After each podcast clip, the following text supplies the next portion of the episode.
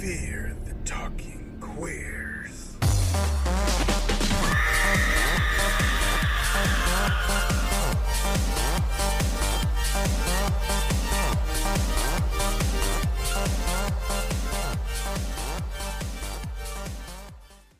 Hello, listeners.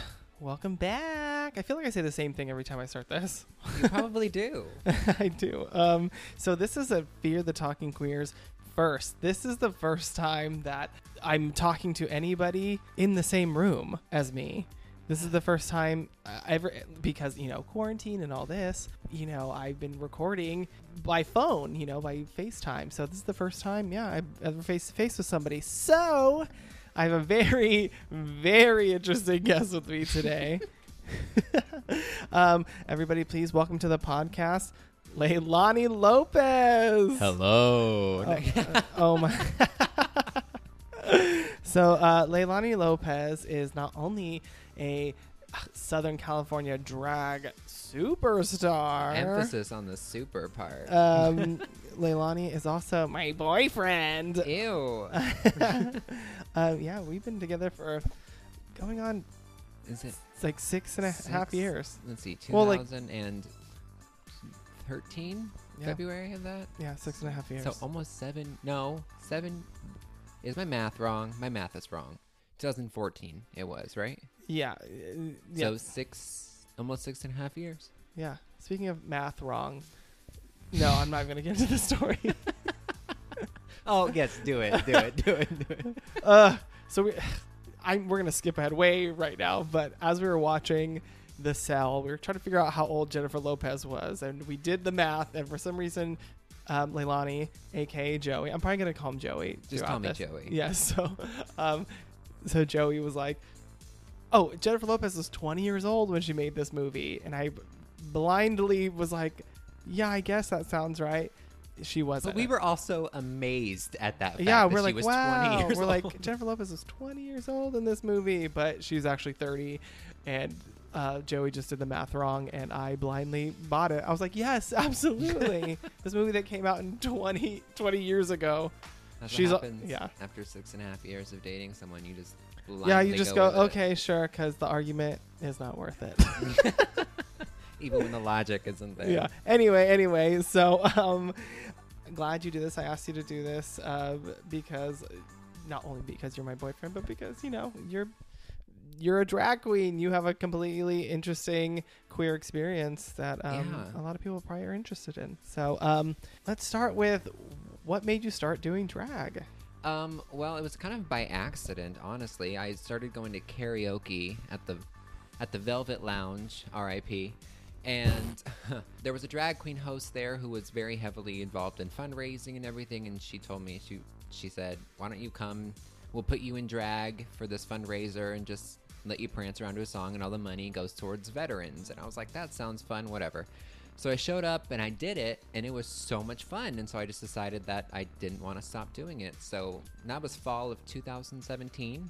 And so I just kept going, kept learning, kept growing, meeting as many people as I could, trying as many new things as I could, and just having as much fun as I could. And now I'm Right. in and quarantine.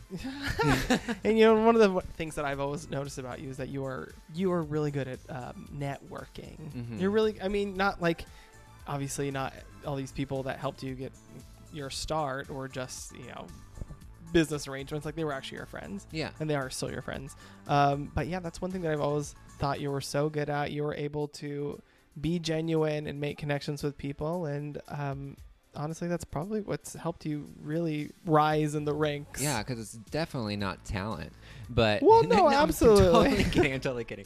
But no, I think that this goes for things like when I was in college and when I worked as an actor outside of college. But just approaching people with as much genuine energy and like love and kindness as possible is always the best route for me to go. That that's that's just the way that I tend to go naturally. That's the way people should go. Yeah. Like, I'm sure you can definitely make, you know, bigger waves Mm. in society if you're just just fucking nice. Yeah. Just be nice and be genuine about it. Like, be don't don't be an asshole Yeah. behind the scenes. Just be actually nice. It's Yeah. not that fucking hard. So, um, what is uh, what would you say is the biggest thing you've learned about yourself since starting drag? You know, I think that the biggest thing I learned about myself since starting drag is just how to be myself.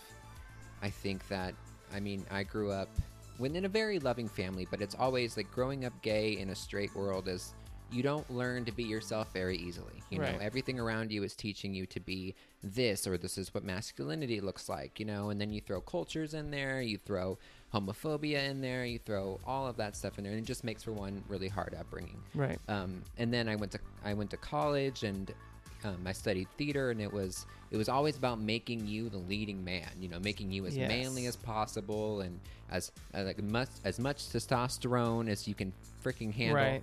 And then I just I reached a point where I rejected all that. It was hard to constantly do that in the real world when you're auditioning and working. It's it's Yeah. exhausting and it's not healthy, you know, Mhm. especially when I'm actively um, suppressing things in order to bring other things to the forefront, if that makes sense. Yeah.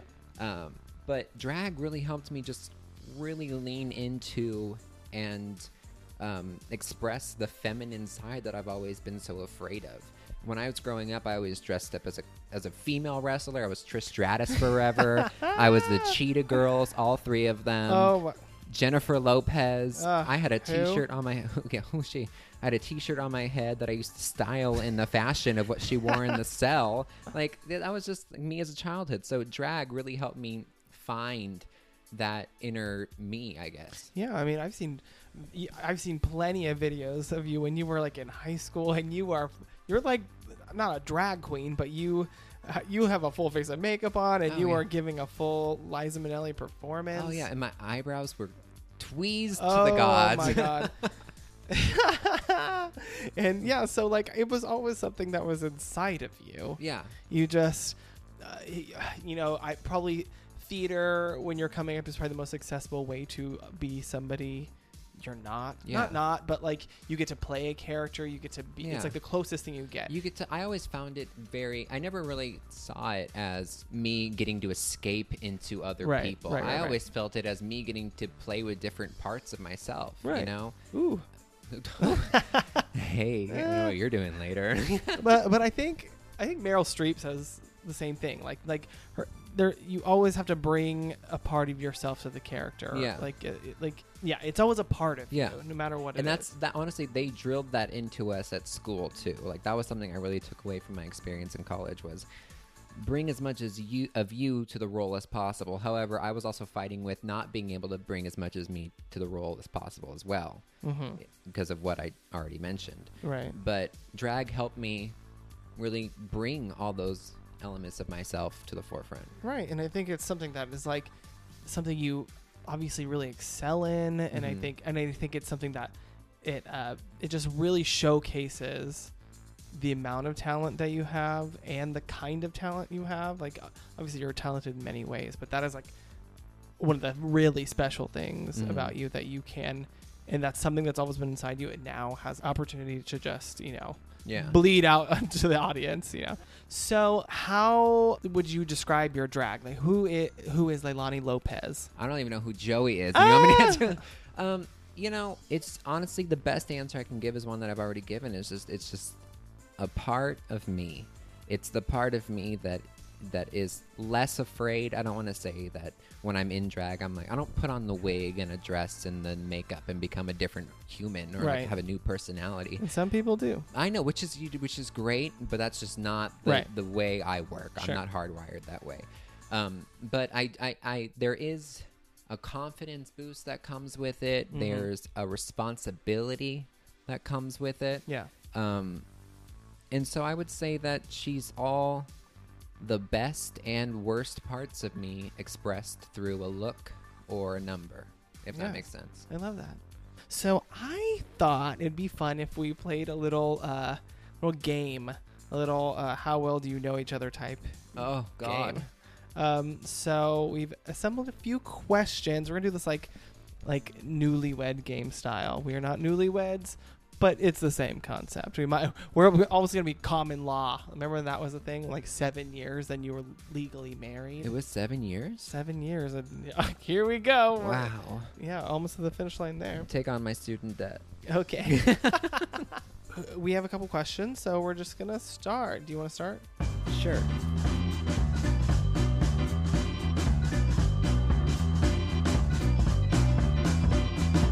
So, Jake, who do you think is the tidiest? Me or you? Uh, this was like a no-brainer. Obviously, it's you. Mm-hmm. And what do you? What did you write down? I said me, but Duh. only by a very, very small amount. I don't know. I There's wouldn't no way. say I'm tidy. I would say I just You're just not. No, because I'm I'm I'm inherently a messy person. Sure. Same. You know, if I don't actively decide to clean, our house would be a fucking wreck. Yeah. No, exactly. No, I and I appreciate all you do to keep this place clean.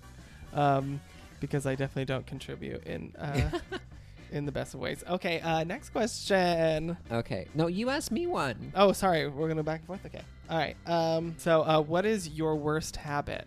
Okay, I wrote either biting my fingernails or being a brat. I didn't say either of those. oh no.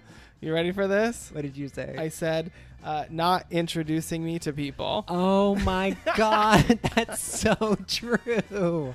I am horrible at that. I We- don't even know where that came from. I don't know either, but here, like, yeah, just set the scene. We're sitting there with a group of people who I don't know, and we walk in. We walk in, and Joey sees them, says, Hi, everybody, and starts talking and chatting as I stand there, waiting for a, Oh, by the way, this is my boyfriend. you, you know what? Sometimes the problem is sometimes I think about introducing you and then I don't, only because I don't remember the name of the person that I'm introducing Okay, that's you to. that's fair. Uh, also, also it's hard to know because I don't say anything usually though because I'm like, have I have I met this person before? And that's what should I be like, wondering. yeah. like should i be like hey you again or should i be like nice to meet you i don't know so i just hope i just hope i don't know It's you're right though. God bless you for always introducing me because I am a terrible human. yeah well we knew that all right um your turn my turn. Um, what is your favorite flavor of potato chip? uh i said salt and vinegar chip Yes, I said Yes! something really gross like salt and vinegar or Oh. Cool Ranch. ew not cool ranch Ugh, i mean i did love cool ranch back in the day They're disgusting. No, Every they're so good. Salt and Oh, vinegar yeah. hurts, and the poor roof of your mouth afterwards. Yeah. destroyed. yeah joey is a ranch hater Disgusting. if yeah if you are a ranch lover You're dead to me. um, block her on instagram You're already blocked. if you love ranch. What clothing item of yours do I hate? I said my Fruit of the Loom underwears or my Soda Cat belt. Oh my god, wait, the Fruit of the Loom underwear is actually that has to be the right answer. what did you write down? I wrote your like your drag chanclas that you oh, I love my drag chanclas. The Hawaii ones, the Yeah. ones. I lost one in Flaming Saddles, West Hollywood, Oh no. and I blame them for every unhappy moment I have. Oh now. my god. But the fruit you were right. You were Yeah, actually you right. hate those underwear. You hated them so much that you bought me new underwear yeah, when we were I, first I dating. was like, you cannot be uh, walking around. I know, I know nobody else can see it, but as far as you know, yeah. All right, who has the most exes? me. You. I said because you're old. Ah! Oh my god, that's true. Um, yeah, I have one. Well, I have like one and like some halves that like don't count. Yeah, I think I had like zero actual boyfriends. I don't think I ever boyfriend anybody until you. But I was also like That's what right. That's right. 18 when I met you. Yeah, So you're a baby. yeah, you're robbing the cradle. No, I waited till you were 19 just to make sure it was. just kidding. oh, my last question for you is: Who said "I love you" first? I said who cares? I like that answer because Who cares? Because at the end of the day, I, I mean- love you. oh, I and love you, too. Me. The funniest part about it is is that it was in a fucking McDonald's parking lot. Oh my god, it was. Yeah. I remember this conversation because for the longest time you fought me on this. It was right after the art pop concert. Yes. Okay. So that's it, more interesting. Yeah, we went and saw the art rave at the Staples Center in Los Angeles, and then And on then our way back, we stopped at a McDonald's. because you had to pee, right? Probably, and I looked nuts in what I was wearing. And Yeah. then I th- we were in the parking lot. Yeah. Yeah. How romantic and what a freaking metaphor for our relationship. yeah. Literally. Fuck. Well, that was fun. I'm glad I know you a lot better than I thought I did because Yeah. that would have been so embarrassing had I answered all of those wrong. Okay, I have one last question for you. Okay. Oh, no. Where the hell were you on the? I'm just kidding. Oh. Um, Oh. Uh, no, I'm just kidding. Uh, so how did you get the name Leilani Lopez? How did you pick it? Oh no. Okay, so I of course wanted the last name Lopez because of Jennifer Lopez. Oh, who? Who's that? Oh my idol in the world. No, I grew up obsessed with this woman. From Selena to Angel Eyes to what is Not the Out of- Angel Eyes. Yes, Angel Eyes. Have Even you seen that movie? Leibovitz. I did at one point, and it's a reason probably never watched it again. No, but I had all of her albums. I knew every single word to the five songs I listened to. I just loved her. She's literally on our wall twice. Yeah, she is. We have. I have her last fucking name. And Leilani, I wanted to be able to br- abbreviate my name just like she did with J Lo. so I picked a name that had something that rhymed with J. I was like, what rhymes with J? Lay. Oh, I'll just be Leilani. So that's why I came up with that. yeah, people are like, "Oh my god, are you Hawaiian?" And I go, hell no. um. yeah, so don't ask her about that. No. You, you already know the story. Yeah. So, what I think that's a perfect segue into our movie this week. Yes. Yes, so this week we are talking about The Cell, starring Jennifer Lopez, Jenny mm. from the block. Yes. And Vince Vaughn. From the block, and Vincent D- D- Da. I'm D'Onofrio. D'Onofrio. Wow. I'm gonna get that at some point. Incredibly prepared for this today, ladies and gentlemen. or, or illiterate, one of the two. yeah, you tried. There's a lot of there's a lot of vowels in that one. yeah, and that accent, you know, it really throws it off. I'm just making excuses for the fact that I can't read now. Um. So yeah, this movie is freaking crazy. Um, but I'm excited to talk about this today. I'm super excited too. I, you know. I was really excited to watch this movie again um, because it's been years since I've seen it. Right. And I remembered that my favorite part was always her in that outfit with the red collar and the face mask and the hair, and it's still my favorite part. well, I mean, it's not. There, are- there aren't many in this one. Um, but yeah, so of course, I was like, what should I, what should I bring to the table as far as like what we're gonna do today? I was like, okay, Joey loves Jennifer Lopez. What's the one horror film she's done? Actually, that's not true. She's technically Selena. ah, but Geely,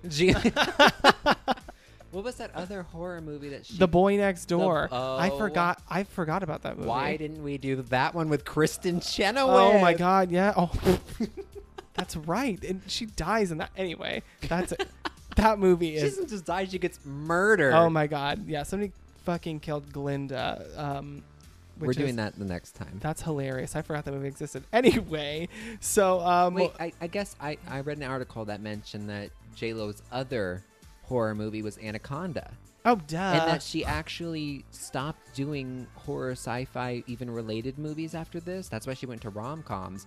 Was that she was scared that she was going to get typecast as a scream queen. like that's a bad thing. I said, "You didn't scream once in this motherfucking movie. What are you talking Oh about?" my god.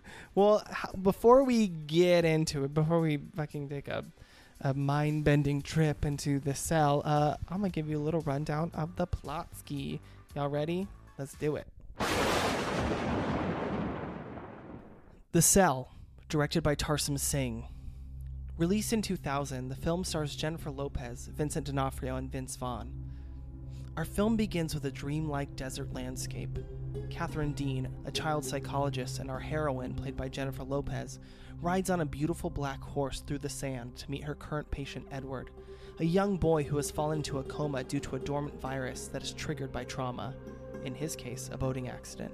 Catherine is in fact in Edward's mind, using an experimental new technology that allows her to enter the mind of her patients, thus allowing her to administer therapy and coax them into consciousness once more. Unfortunately, the experiment has not produced the desired effect. The dreamscapes in which these therapy sessions take place are beautifully operatic, overflowing with avant garde imagery and metaphor, all connected to whoever's mind is hosting the meeting. Meanwhile, a disturbed man named Carl Stargher, played by Vincent D'Onofrio, dumps a body of a beautiful woman he had previously kidnapped in a river. Stargher is a serial killer who receives sexual gratification from watching the women he kidnaps drown to death inside a secluded glass cell while he suspends himself in the air by steel piercings he's surgically implanted into his back. Carl has set his sights on a new victim, Julia Hickson, whom he successfully kidnaps and locks in the cell. Stargher, who unbeknownst to him suffers from the same virus as Catherine's patient Edward, has a psychotic break and falls into a coma, leaving Julia with not a single conscious person who knows her whereabouts. Detective Peter Novak, played by Vince Vaughn, helms Julia's case, having followed Stargher's previous murders. When the police are tipped off to Stargher's residence, Novak and his team discover Stargher's comatose body. Knowing that there is a race to save Julia's life, they are led to Catherine's team, who have now been recruited by the police in order to enter Stargher's mind. Almost instantaneously, might I add. Oh, no, that shit is insane how fast they got this shit approved. Oh, yeah. Like how like there are no channels you have to even, go through. even when they found out who he was from that albino dog hair, oh yeah. they they had files on him ready. I was like, Yeah. it's been five minutes, y'all. By the time they traveled and I don't know, it's crazy.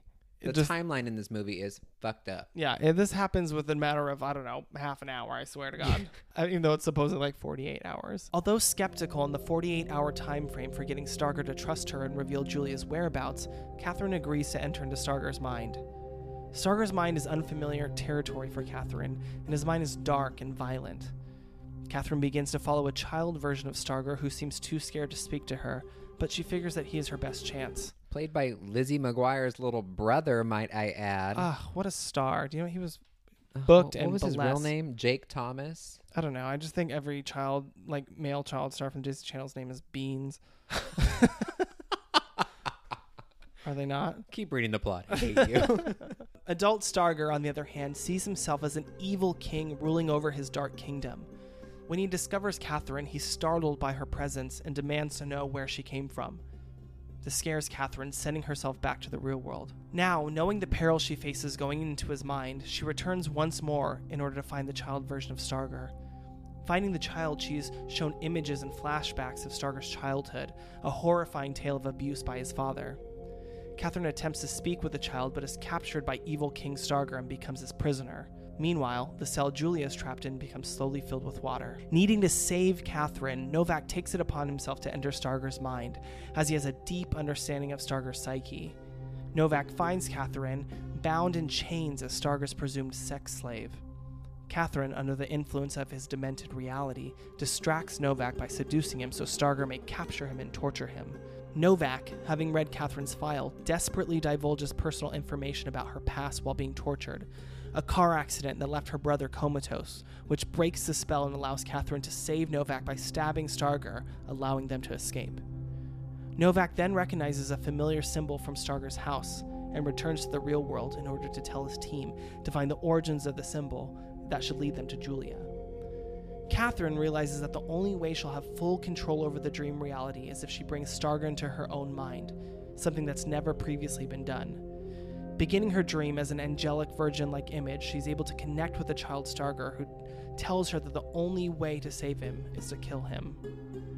When the world begins to become dark and evil King Stargher makes his presence known, Catherine alters her image to that of a warrior. With no other choice, Catherine fights Stargher to the death, killing him as well as the young Stargher, who's connected to his evil adult form. There was no other way. that was her favorite scene to film, by the way. Was her beating the crap out of Vincent D'Onofrio, or however you say his fucking name. Yeah, she was like, they're like, Jennifer, what was your favorite part? And she's like, mm, I don't know. I think the part where I like killed him in the end because it was just really funny. She's like, "Here's a spoiler." Yeah, I was like, wow. Not you, paying, J-Lo. not paying the five ninety nine it cost to see a movie in two thousand. to if, if you can even call it a fight, she whooped his ass. Yeah, this was- giant man. But, But- you know what? Her mind, was- her yeah. rules. Her, yeah, isn't that what she says? Yep. That's right. There we go. Novak and his team find Julia right as the cell is becoming full of water, and Julia is minutes away from death. He breaks through the glass, saving Julia's life and bringing the horror to an end. The film ends with Catherine revisiting Edward, however, this time in her own mind where she can be in control. The end. It's amazing hearing you read the plot because I can see one now. You know. Ah! I mean, that's true. This movie is definitely light on storytelling. Yeah, I mean, like it's it's it's an engaging story. You follow it. You you you're never bored. No, You no, know what no. I mean? This is a like it's it's a decent movie. It's a good movie. It's fine. yeah. It's a good movie, I would say. Yeah. It's not a great film. No, but it just felt like something that was relying too much on imagery and visuals that kind of Oh. just like lost everything else about the movie. No, I agree, and I think that that probably comes from the director Tarsem Singh, um, who had come from commercial directing and music video directing. Mhm. Like that, this was his first film, and so when you think about what music videos are, they are just strictly a visual medium Yeah. to, uh, you know, promote a song, you know, that isn't yours. If you're the director. Yeah, you know, if you're the director of a music video, you're producing somebody else's product, you know Yeah. in a quick visual way. And I think that really, you know, stands out here in the cell as being something that he's obviously used to doing. Yeah. That it's very visual and that the story was sort of like and the story and the script are sort of just like afterthoughts. I mean, he even repeats visualizations. You know, like the Yeah. set for that bathroom scene where he's cleaning his first victim. It looks just like that "Losing My Religion" video that he also directed.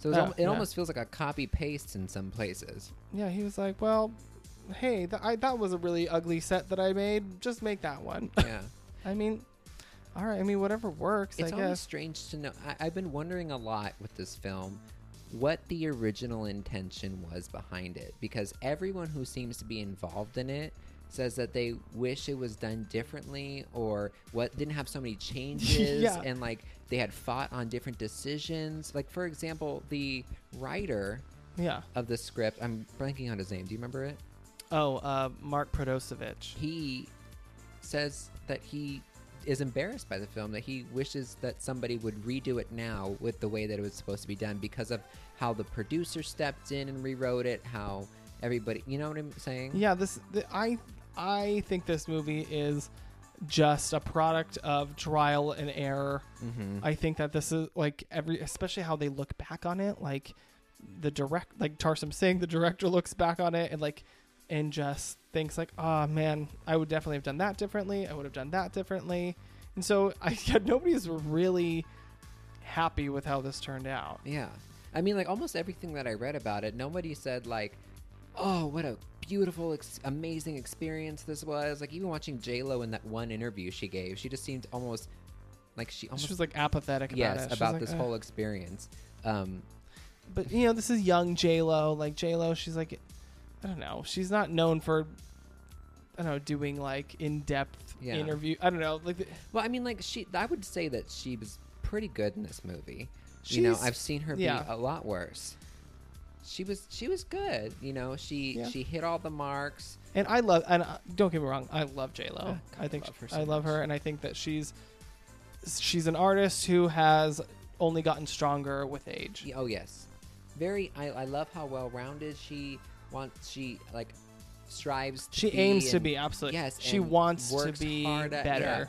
always, and that's so Always. admire. That's so admirable in a person. Yeah, no, I agree. So I do think though this is very early J Lo.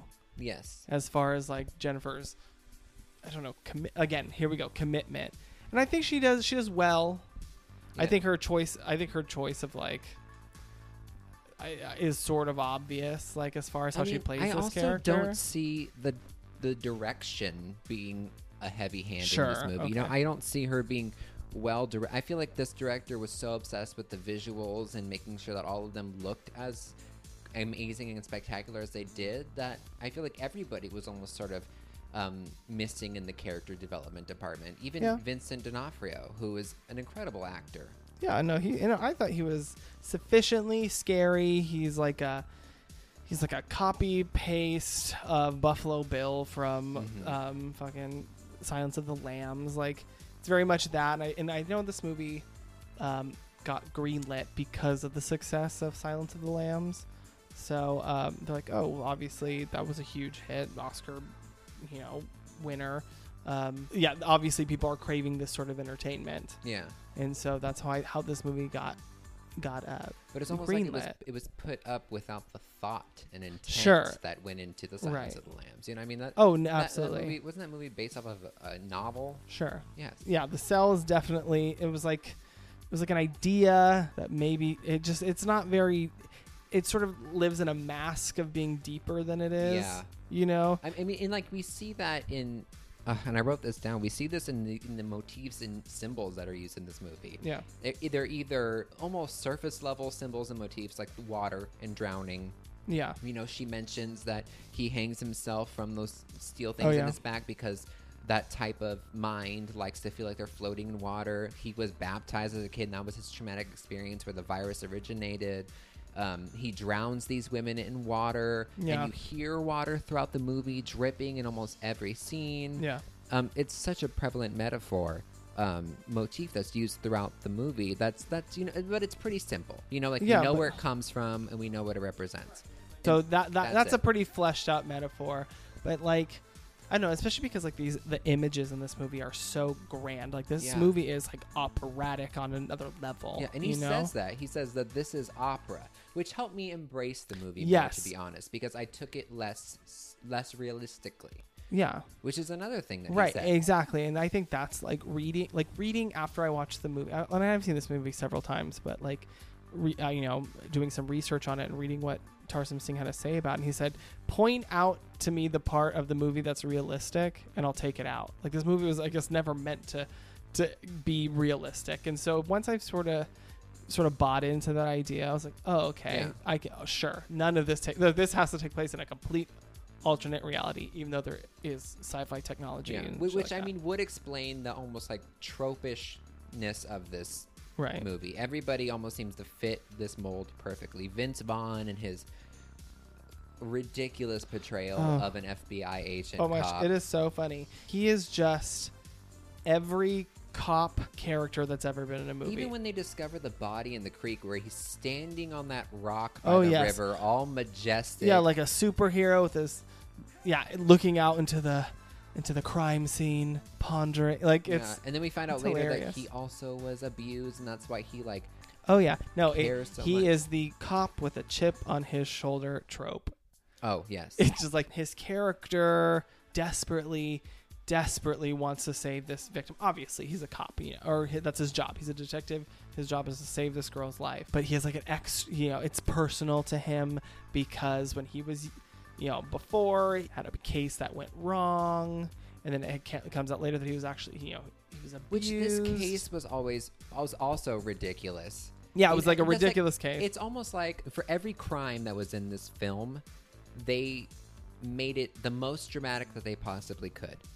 His, his history with this child who the killer got off because of some bad evidence or whatever was like found in the parents' living room of that child with her heart cut out in the freezer and she was dead. like, oh my god, I'm s- I can't sleep after that. and then additionally, I love how that he's he's telling that he's tell, telling these horrible stories about a serial killer to a woman who is about to go into the mind of a serial killer, as if that's supposed to comfort her. And the fact that that convinces her, like, like, like five "Wow." minutes later, she's like, "I'm gonna go back in." B- bitch, did you not hear what the hell he mm, just Yeah. told you? he literally just told your ass like this is how these people fucking are. That's nuts. I And then th- speaking of this killer, he is just every bad thing you can think of wrapped in a serial killer, and then you meet his father, and Right. he is everything worse wrapped in a human being. Right. It's like these like big hyperbolic versions of like Oh yeah. you know, of like a serial killer. And it's like,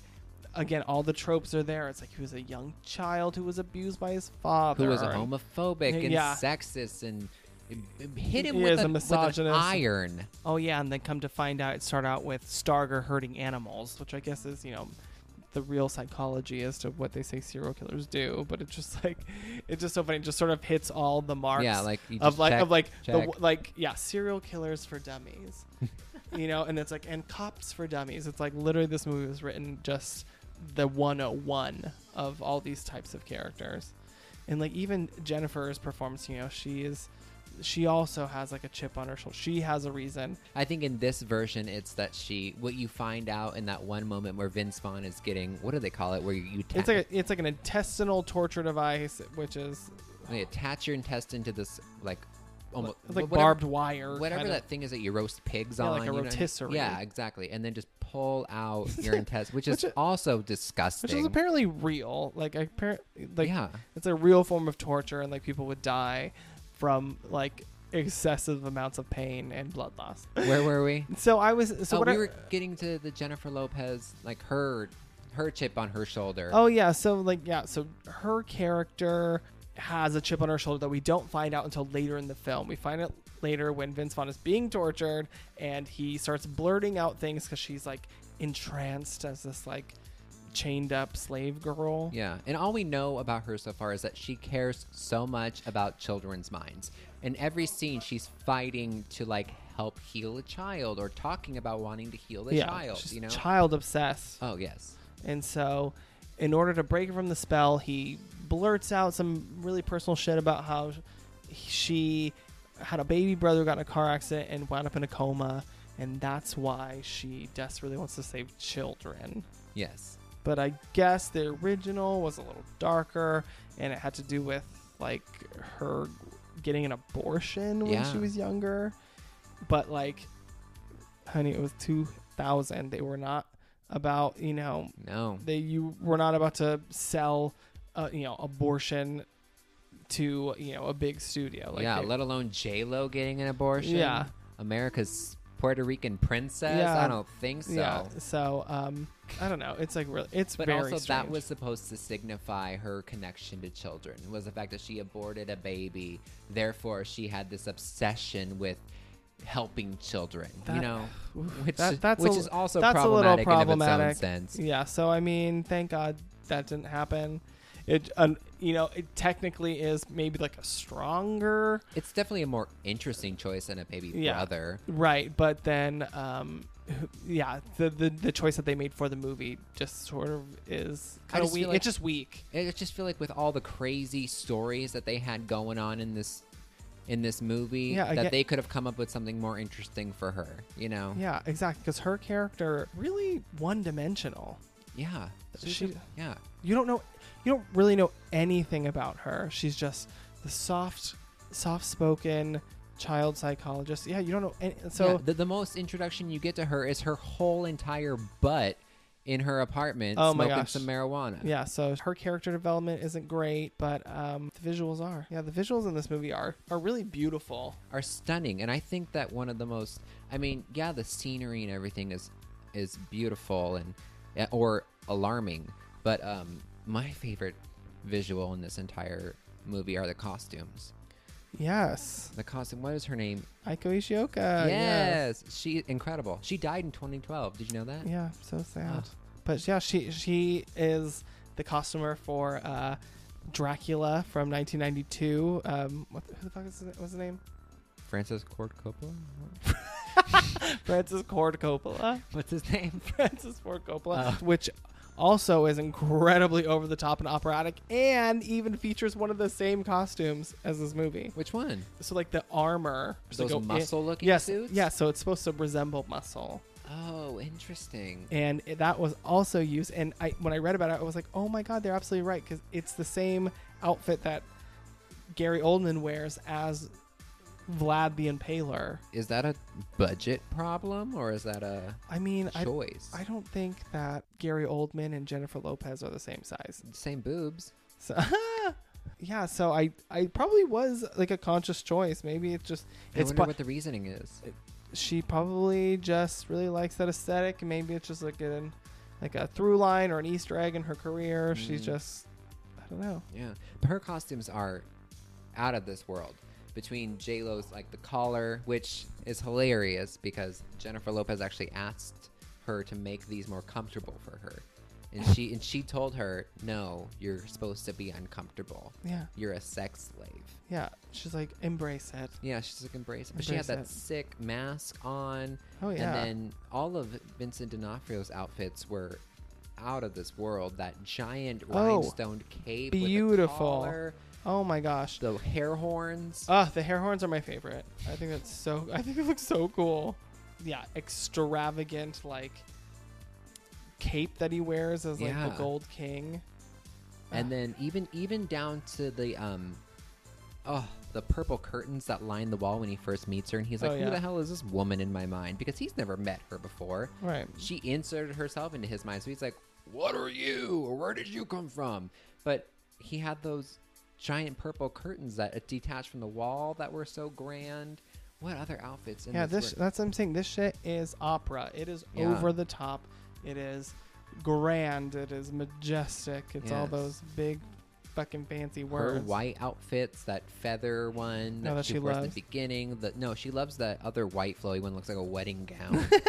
Yeah, she was like, "Oh, finally something editor, something I can wear in a fucking Vogue honestly, magazine." honestly, But I do love that. I did read that um, her outfit of when she's like the sex slave was supposed to resemble a Black Widow spider interesting. because, and when he like, when he comes, she's like giving him like the kiss of the Spider Woman.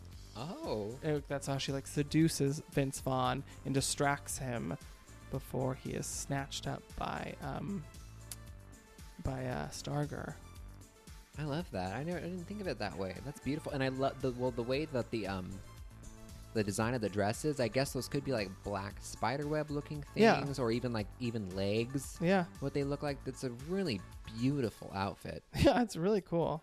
But J Lo is not the only lady in this movie. There's another actress in this movie who caused a whole lot of problems. Oh my goodness, let me get her name. Oh my gosh! So Miss Catherine Sutherland, who played Anne Marie, the unlucky victim, Oh. or almost victim. her name's not Anne Marie. Yes, it is. No, her name is Julia Hickson. Julie Hicks. Oh, that's.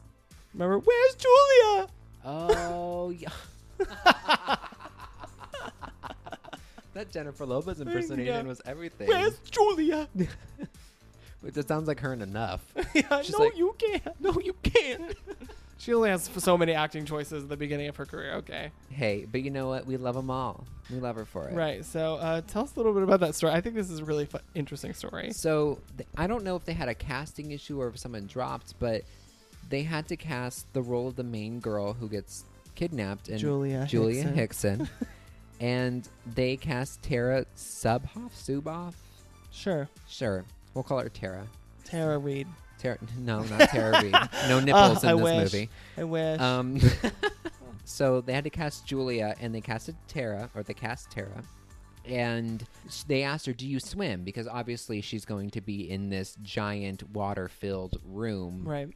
um, the cell, and she said, "Yeah, I'm a lifeguard." And so when they get to shoot, she's holding her nose under it. She's panicking. She's wasting all of this time, and the director was so mad about it that he even says that you can tell by the last scene that he shoots of her where she's getting rescued that he barely focuses the camera on her.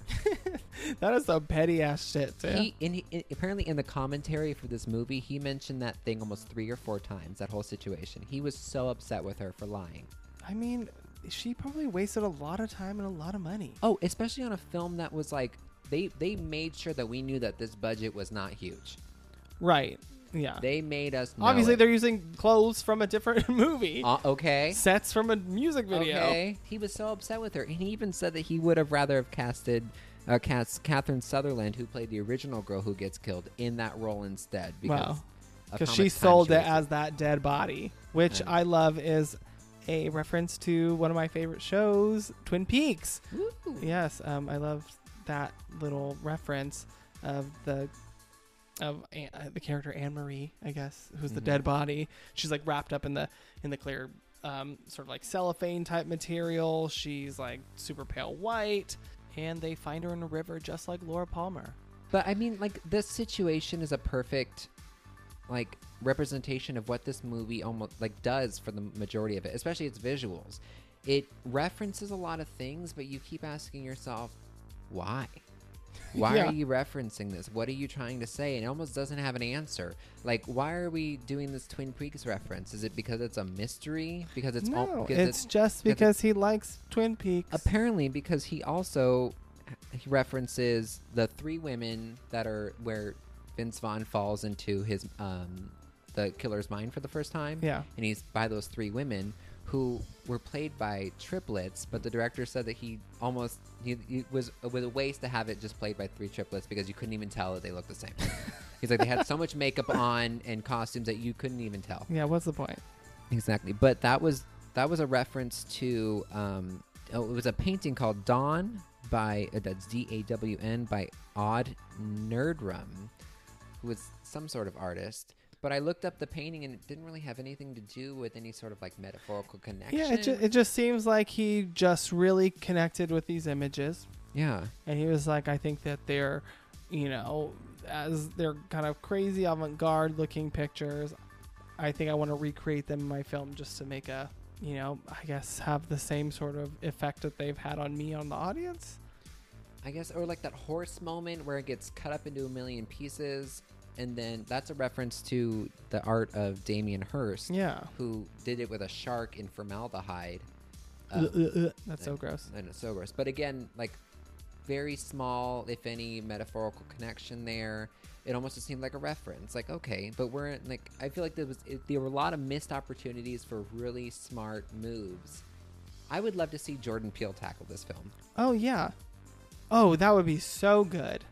If he could remake this movie, Oh my gosh, because the action, like, to make to make like metaphor and symbolism actually mean something, would take this movie to a whole different level. this movie has the potential to be Yeah. spectacular. right, this movie has so much potential to be great, but it just seems like nothing that they want that, that they like hoped would happen happened. Yeah.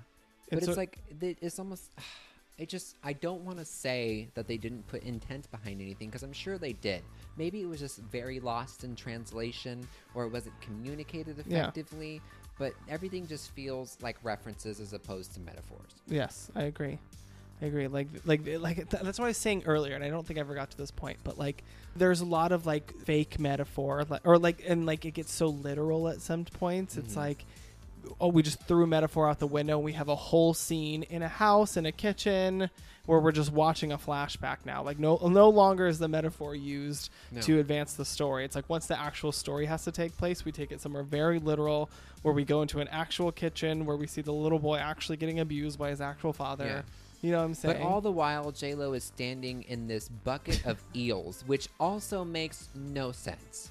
I'm y- I'm sure that's Like, what is that? Like, I again, I want to Sure. assume that there's intention behind Sure, this. I'm- there meaning. probably and is. maybe maybe we're just not smart enough to realize it. That is also a very yeah big possibility. yeah maybe it's like e- eels are uh e like dangerous. She's standing in dangerous waters. She's like, yeah, okay, maybe that that's a little too literal. To maybe I'm just I mean, trying to maybe. assume too much depth in this. You know what I mean? Right, I like, there's got to be some reason why she's in eels, but maybe it is just she's treading in dangerous waters. That mu- that must be. Uh, who knows? I don't know. We'll never know. I guess that, that's the point of point of art like this. It's all up for interpretation. So if it means that to you, then it means that to you. What's sad is that I'm actually impressed by this metaphor, if that's what it means for this film, because it's one of the first ones I've seen. Fuck. I'm just pulling things out of my ass. yeah. This, is, this is how I survived writing papers in school. just making it up. One thing I also was wondering is what style is this movie? It's obviously innovative in the sense that it Yeah. brings a lot of different things. I mean, how effectively is an argument, but like, is it science fiction? Is Yeah, it, it- it's- horror? It's is sort it, of a mix of all genres. It's like thriller, like a police thriller, mixed with like a psychological thriller, mixed, Mixed with, with a, a horror film. horror movie, mixed with a sci-fi with like a sci-fi twist because like Eh, this has to do with technology. Like what they're what, nothing in this movie is supernatural by any means. Like it's all it's all produced by technology. Like they Yeah. have this experimental new technology that allows them to enter the mind of somebody else through synaptic synaptic yeah. I don't know And replay. Yeah, and like on that. thought, one thing I do want to say about this film that I think it did well. Well, well, one thing I think it married all of these genres together quite well. Yeah, I don't think that it ever felt jarring. Like, what kind of movie am I, am I in? Right. Instead, I was sitting there thinking, this is a new kind of movie I'm in. This is a different kind of right. movie I'm in. It does. It definitely definitely feels like it's its own genre. yes, which I appreciate and I Oh, love. Absolutely. You know- that is probably the one of the bigger successes of this movie. Yes, is that it, it almost spearheaded its own unique genre. Right. which I love. But also, you said something a second ago about the mind, and one of the like off-site locations where they filmed this was where was it? oh, Namibia. In Africa, In? Africa, yeah, yeah. in a desert, and they uh, they offered him different locations. They're like, "Why don't you film in a desert in the United States? There's many." And he said, "Well, the problem is, is I already know where I want to go with this one. I don't want to look around the deserts of California Yeah. or or Nevada for a location." But what I liked was that was that he took he took the expansiveness of that location. So like you see how big it is, you see how wide everything is, how expansive it is. And that's what he wanted to communicate to the to the audience member was that the mind isn't something that you can just recreate Sure. in a movie studio like he was doing with um, the serial killer's mind in a lot of the sets. He wanted you to also realize that the mind is a vast place and that to encompass that with just a movie studio is not Right. not correct. Right. And so I and so that's why like I hope like how we talk about this doesn't make it seem like he is a terrible director. He's not a terrible director and he obviously had a lot of really good Yeah. ideas like like the fact that he would like think of that specific specific desert because it makes him think of like boundlessness like there's Yeah. no there's no end to the mind or the imagination or anything Yeah. like that and so yeah i do think i do uh, commend him for things like that Also, the sound in this movie is yeah. incredibly effective. Yeah. Between the music that they use in that first scene, that's very cacophonous and and overwhelming. Very what did uh, our roommate who watched it with us, Maddie, said that it felt very um, Midsommar. oh yeah You know, with the with the way that the sound was. Oh yeah, it's a, where it, where it, like you ju- it just turns into this like great big like cacophonous sound Yeah. that just sort of rattles your sense. You yeah, know, which, ra- which is something that we're introduced to in the first 30 seconds of the film, which I think is such a beautiful way Yeah. to invite us onto this, whatever this journey of this movie is. right you because know? now it's like this movie is about to be excessive. It's about to be big. It's about to be loud. Yeah. Like that's what that signals. Yeah. I think right away. Yeah, and you see the use of sound and the absence of sound everywhere with the dog that's shaking with the blood when she 1st Mhm. gets into the serial killer's mind. Um, they experimented with different sounds to play over that dog shaking itself in blood, but they found that silence with just the background noise of what was in that mind was the perfect you know effect Yeah. which i thought was also a very effective choice as well you know he's not a he's not a bad director No. he's not dumb but i think he was figuring it out Yeah, I he was definitely figuring out this new medium. yeah, and also having your hands tied.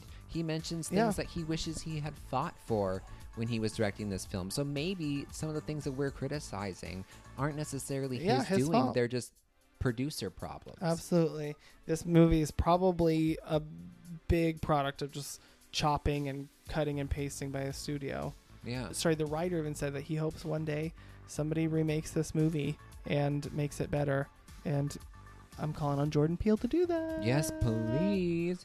No, but all in all, I I love Jennifer Lopez so much, and I I do like this movie. It's not one that I, I would do turn too. off. I would watch it again. Absolutely. It is nine it's a easy way to spend 90 minutes.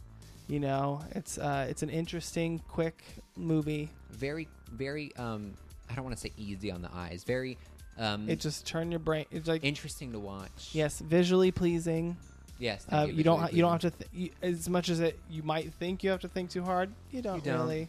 You don't really have to think that hard, and uh, you just enjoy. And if you like looking at Jennifer Lopez and her undies, or looking like a drag queen, then this movie's probably for you too. Honey. Before we leave, I would like to ask, what was your favorite part? Yeah, I would have to say my favorite part is still that scene where she is the, you know, sex slave or whatever she is. Um, she looks incredible. The the intention in that scene is clear. That's one scene that I love. It's like everything's clear, Yeah. but nothing's ridiculous. You know. And I think she's really good in that scene where they have the close up on her face, and she has that like blank smile on her face that like you could slowly see her start like cracking the surface as he's like trying to will her out of her out of her you know spell. Yeah, but I have to say, like that, that's not an easy thing to act.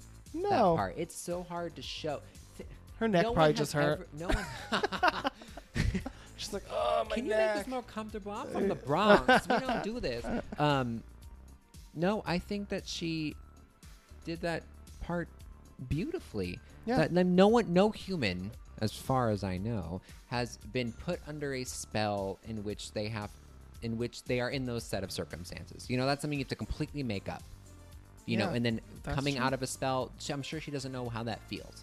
I think that she did a great job with playing the Yeah. balance of subtlety with actuality and reality and all that. I thought it was fascinating to watch. I agree. I think it was a good moment for for Jennifer. Really strong moment for her. yeah. I think we talked a lot about this. Hold movie. on. What was your favorite part? Oh, I was gonna say the same thing. Oh, really? That's your favorite part yeah, too? I, I like that part, and I, you know, and I also like her like her cool like warrior moment at the end where she's just like Mm. kicking his ass. Um, I think that part's really cool. but mostly it's the it's the her sitting there looking like a fucking fabulous ass bitch. yeah. I also. and who oh, else is gonna look as good as her sitting there? Exactly. Nobody. Exactly. Also, I'm sorry I didn't mention this earlier, but I also really like the transitions that are used in this movie between scenes. Like when she first enters. You mean like the the ten minute Windows ninety five screensaver montage? Oh my god. what was that? When she like when she's first entering that dream or uh, that that his mind. That's hit. That's when he goes in. That was so weird. But also at the end where she's in her mind and she has those weird like sing along Disney things coming on the screen. I where- like that part. Really, it I looks really- like bad Christmas. Well, Like, it well, it's because she when she opens up the thing, she sees that tarot card. Because she, that's one random thing about her is that her character likes tarot. yes. Apparently, in it's the it's 1970s cartoon movies. yeah, apparently. it's it's like the most subtle detail. But like at one moment before she goes to sleep, after she's smoking her joint in her undies, she's like holding a book of tarot or, or like on her lap as she falls asleep. So then later on, when she's like switching like switching the levels of the whatever and the technology to go to, or to bring him into her mind, she has like a tarot card of that person of the image that she's about to be. So I think it's like the border of the tarot card image. Oh. Oh, that's I just you know what it was 2000. I was about to say I wish it didn't look too, so cheap. Oh my god, it, it does look cheap, but also kind of look. I don't know. It kind of looks cool to me. I Really? don't, I don't know. I like it. It looks like a bad iMovie effect, like something. it does look like that, but I kind of think that's fun. But I was talking more about the transitions, like between when when you first go into his mind and you see him getting baptized in that river where he got the oh, virus, Oh, yes. and then it goes down to the bottom and you can oh, see Oh, yeah. under everybody, and then it goes down, and then all of a sudden you're in the side of the room where she's Yeah. laying down on the opposite end. It looks like she's on the floor, or like the side of the Yeah. wall, but really she's on the floor. All the transitions are just really weird and Very rain on me. Oh. then she breaks out in choreography. God, no wonder that's where Gaga got it from. She watched the, Cell. and she was like, "This is it." this mo- and water is Yes. a metaphor. yes. Oh my God, who knew? Okay, great. Well, I think we have um, delved quite deep into this movie. Well, I had a lot of fun. Did, you, have a lot? Of, fun? I had lots of fun. Um, thank you so much for doing this. Of course, I was so nervous, but I, as soon as we started talking, I was like, "This is Yeah. literally like sitting on the couch watching a movie." Exactly. And that's what I think people want to hear. Just people shooting the shit, as they say. Exactly. Well, About 2,000 sci-fi horror serial killer cop movies with some horror.